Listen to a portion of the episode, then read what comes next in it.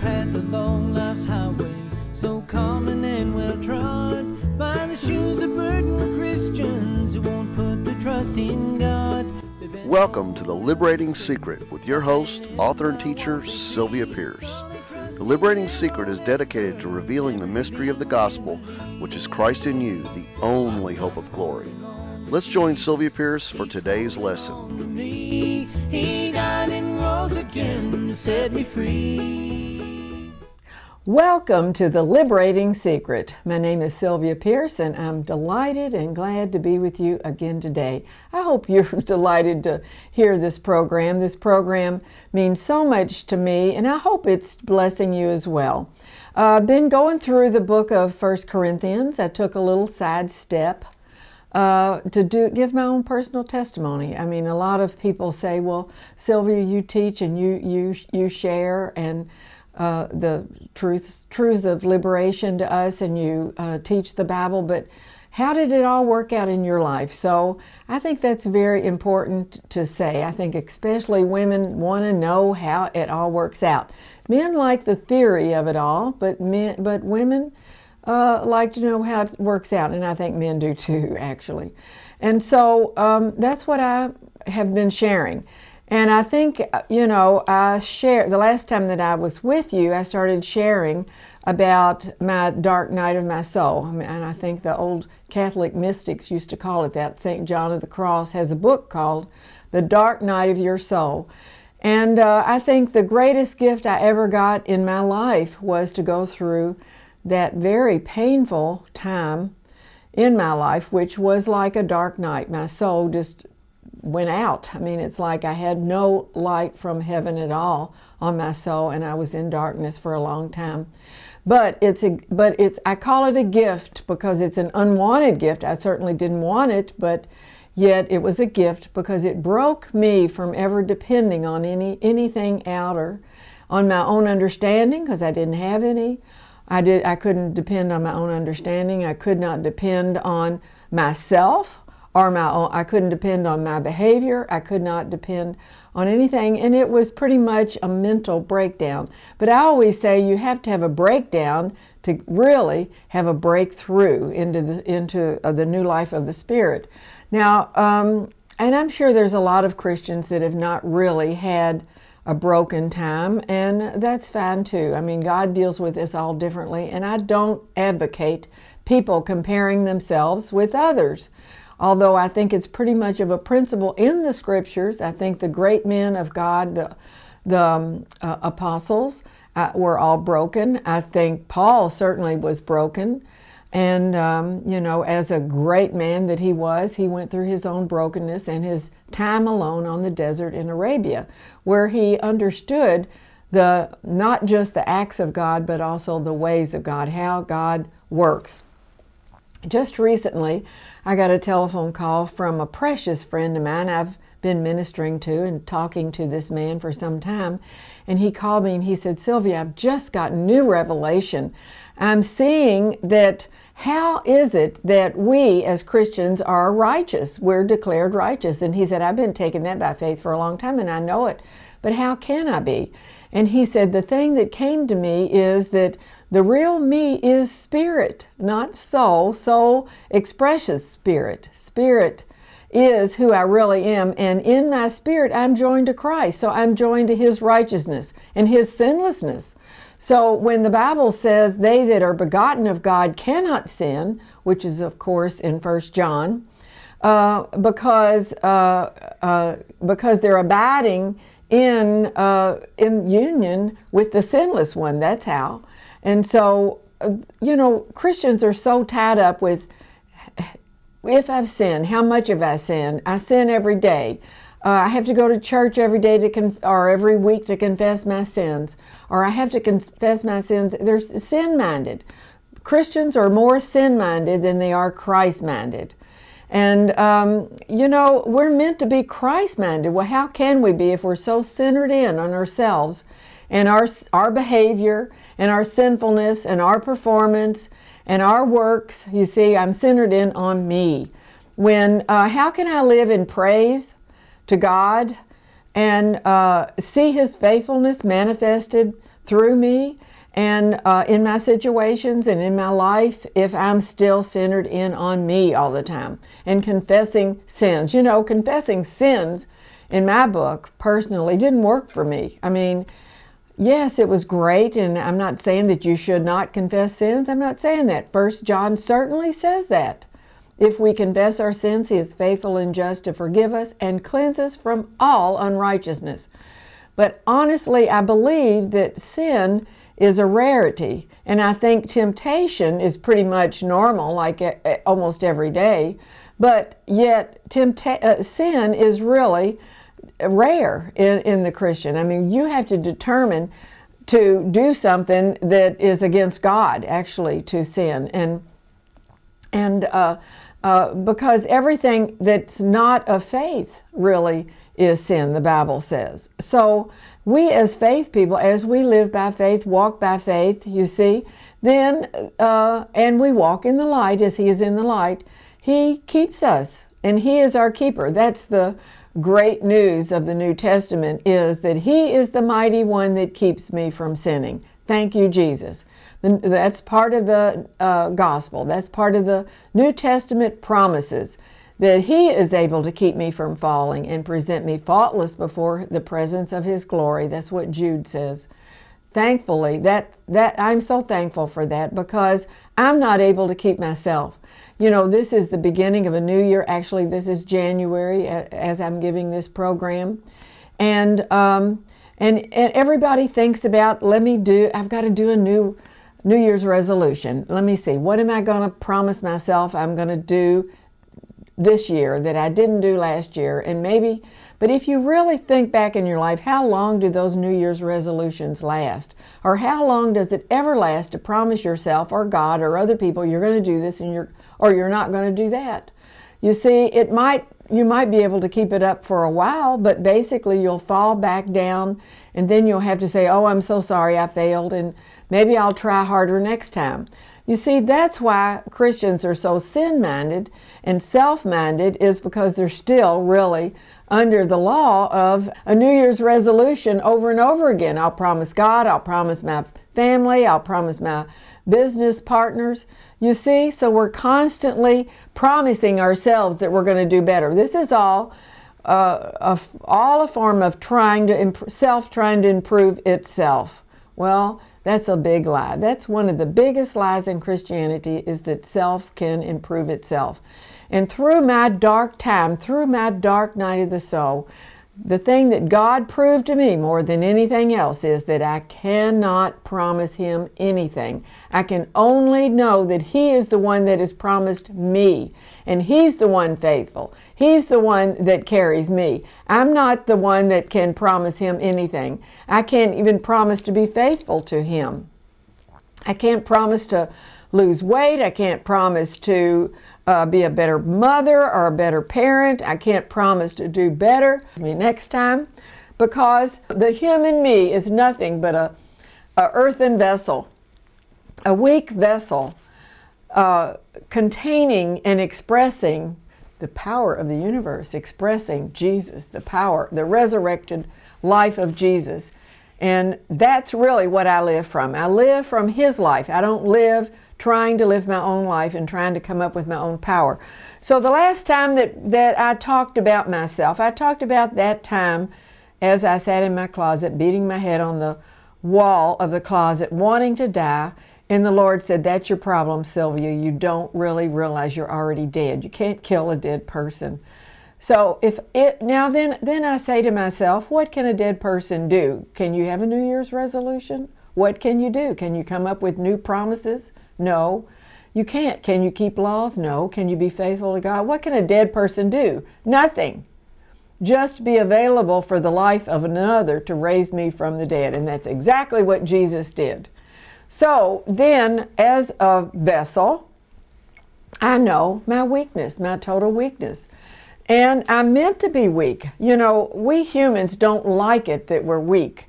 Because why? Because we've really been trained a lot of times with satanic thinking that we're meant we're supposed to be strong we're supposed to try to be better and stronger and more self-improved And the Bible says, no, really, if you're in Christ, go ahead and be weak in Him. In Christ, go ahead and be weak as the vessel. The vessel's meant to be weak. Oh, but you live by the power of God. That's in 2 Corinthians chapter 13, and I hope to get, get to that chapter some, at some point. But uh, read that chapter because that's the chapter that Paul is saying test yourself and see if you're really in the faith.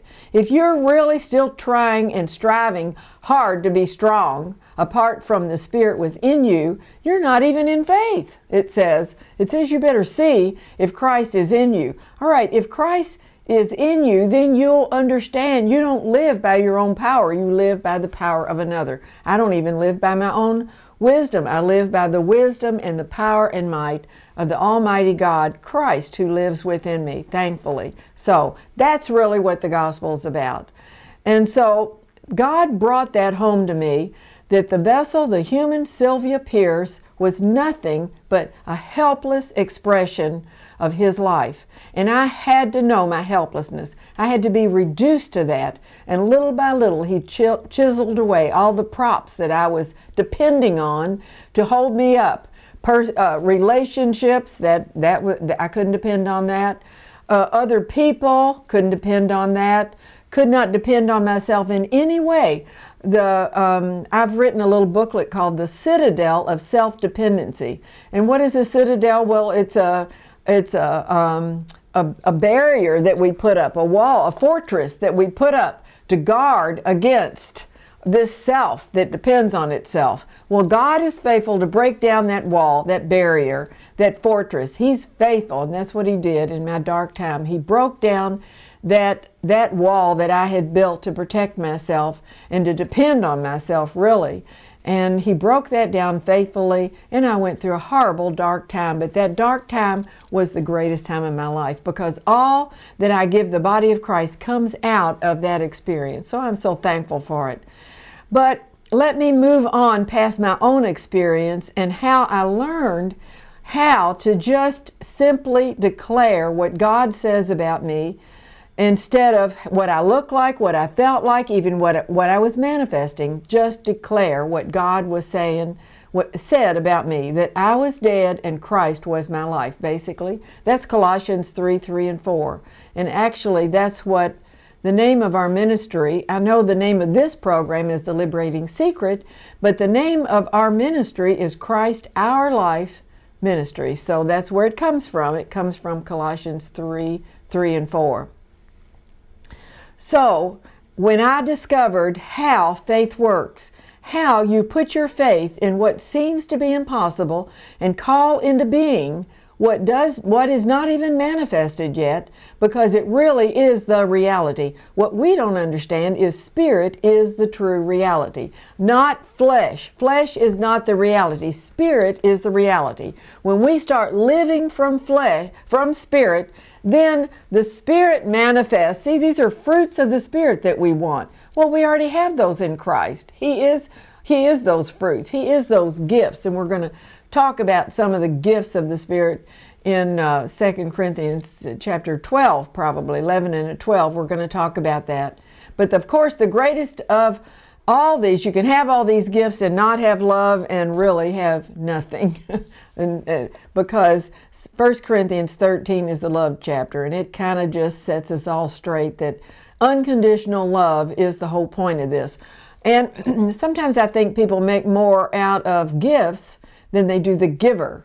So we need to concentrate on the giver because we're always concentrating on how it's manifested instead of who the manifester is. Well, the manifester is Christ Himself, and He does give gifts, and the Holy Spirit gives particular gifts to us, and we're thankful for that. But I, uh, the gift that he gives all of us is a measure of faith. The Bible also says that in, in chapter 12 of 1 Corinthians. He gives every one of us Christian a measure of faith. So the measure of faith he gave me was to understand how to call into being what does not exist in myself on, on my identity level, on who I really was. Not what I was doing, not what I was thinking, not what I was feeling, but who I really was as God saw me. And as I stood in that spirit truth of who I really am, that began to manifest in my life in a natural way so that I didn't have to conjure it up all the time. I didn't have to say it every day. I didn't have to practice faith. I, it just simply became me. And it became how I was because it was the life of Christ then, now, come inside my common female body and manifest Himself with agape love. So, wow, I, I loved I loved myself then. If He's manifesting through me, you're going to love yourself. You know, uh, Jesus said the only commandments that Jesus g- gave us was that we love the Lord thy God with all thy heart, with all thy might, with all thy soul, and love thy neighbor as thyself. Well, I always said that there's no way I could love neighbor and and God until I really loved myself. Well, there's no way I could really love myself until the God of the universe was manifesting his fruit of the spirit through me. And there's no way that could be could happen until I started declaring the truth of my identity. Not in a in a flow, not that God doesn't manifest the fruit of the spirit through us. He does and whether we know it or not, He certainly does. But in the flow of the Spirit, so I can live naturally as a common person, but yet have the love life of Jesus be my life, and, and I know it. Well, what happened to me was I was not, you see, when the love life of Jesus flows through us, the first thing that we think is, well, this is not good enough. That I'm the one that knows this liberation. It's not good enough that I have the peace that passes all understanding, that I have a new boldness I've never had in my life before, that I'm able to understand great mysteries. And like, how could a common woman that really hasn't been trained understand great mysteries. Well, I hope I'm a hope to all you people that are just, I think there's more common people than there are people that have ever studied to understand mysteries, you see. And God will give it to the least of these. he will. And I feel like that's me. And I feel like that will be a hope to any of you all to know that that is available to every single solitary one. It's not just available to the great uh, people that have studied and, and the theologians and the teachers and the preachers. I mean, bless, bless their hearts that they have studied to know. That's wonderful. But it's freely given to every single solitary person in the body of Christ. And that's wonderful that that can happen. And I think it's very healthy that people that we think are the most unlikely come up with some of the greatest revelations. That's just the way God is. That's just the way God operates. And I love that about Him.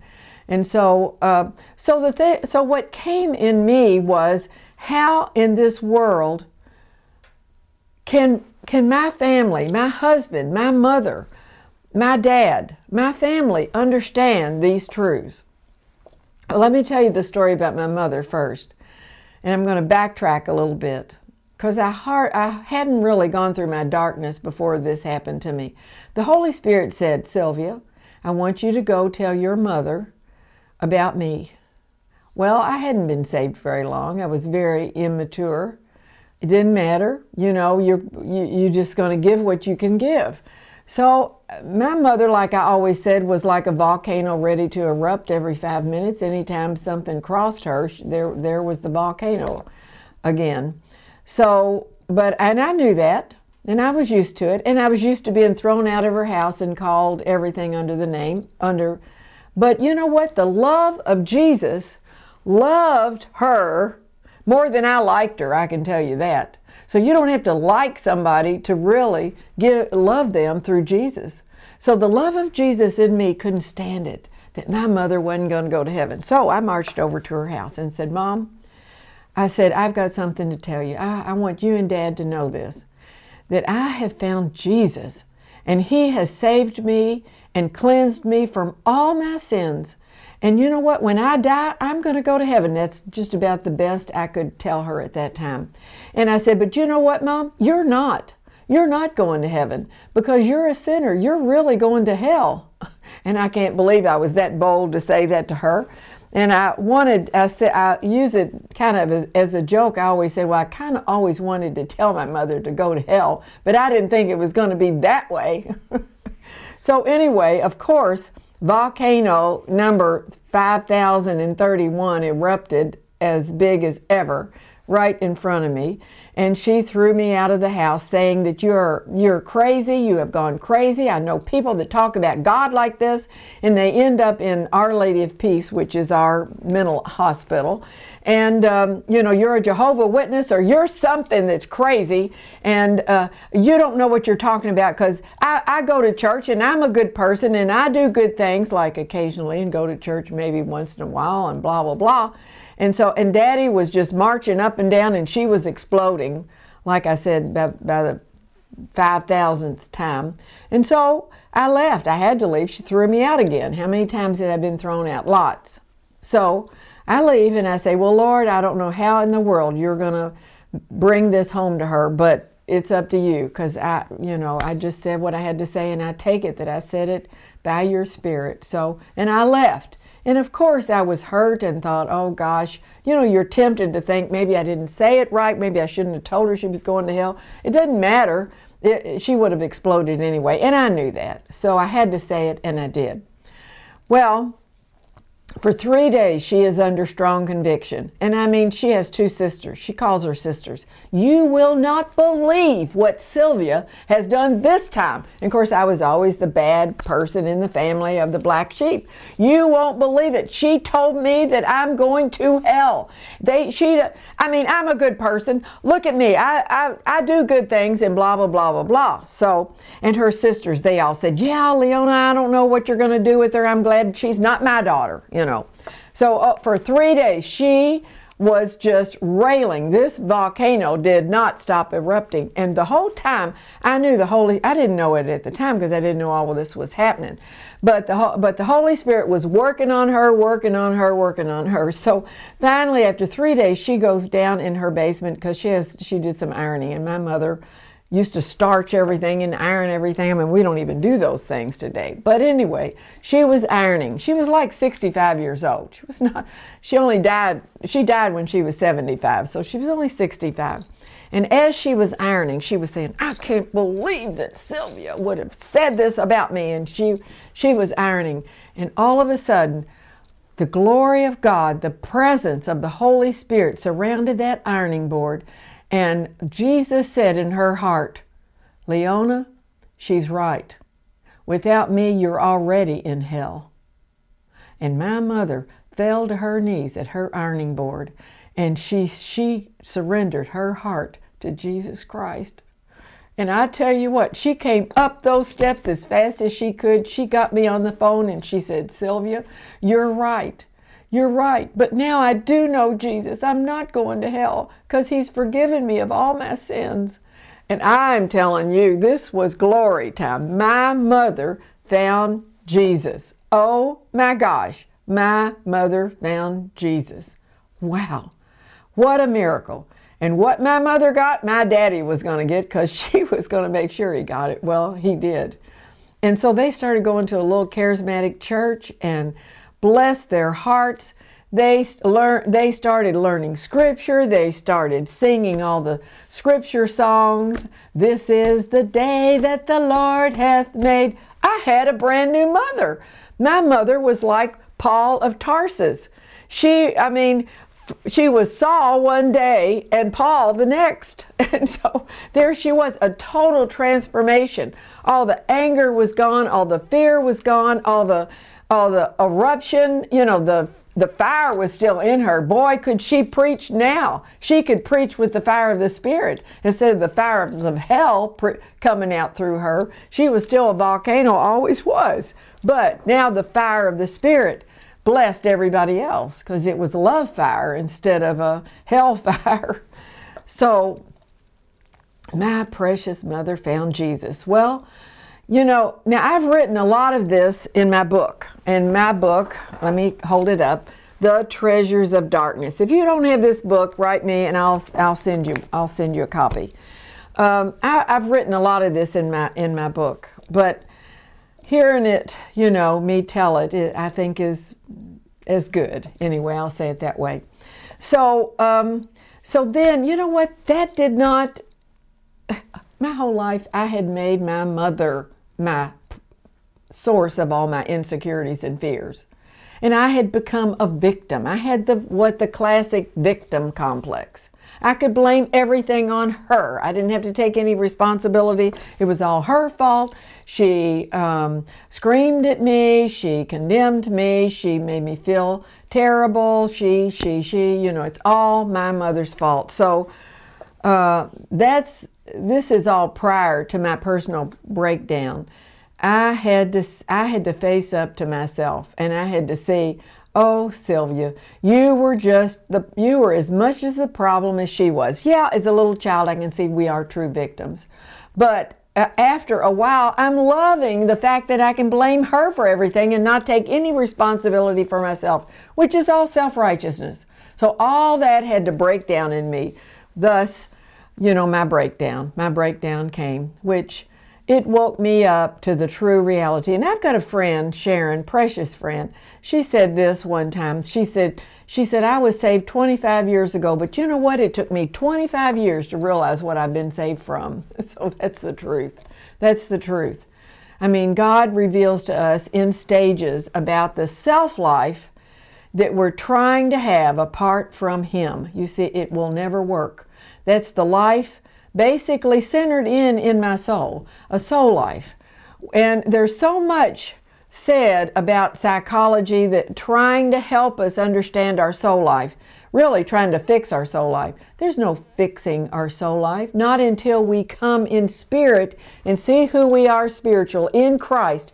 Then the Holy Spirit waters that soul and it becomes a paradise instead of uh, instead of thorns and thistles. Instead of the curse, it becomes a, a watered paradise and it becomes beautiful and wonderful. You have been listening to The Liberating Secret with Sylvia Pierce. We want to send a special thank you to all our supporters who make this program possible. If you have been blessed by this program and would like to contact Sylvia, you can write her at P.O. Box 43268, Louisville, Kentucky 40253. That's Post Office Box 43268, Louisville, Kentucky 40253. You can also find more of Sylvia's teachings on her website. The web address is www.theliberatingsecret.com. That's www.theliberatingsecret.com. And be sure to listen again right here, Monday through Friday at this same time, for The Liberating Secret with author and teacher Sylvia Pierce. So until next time, may God richly bless you.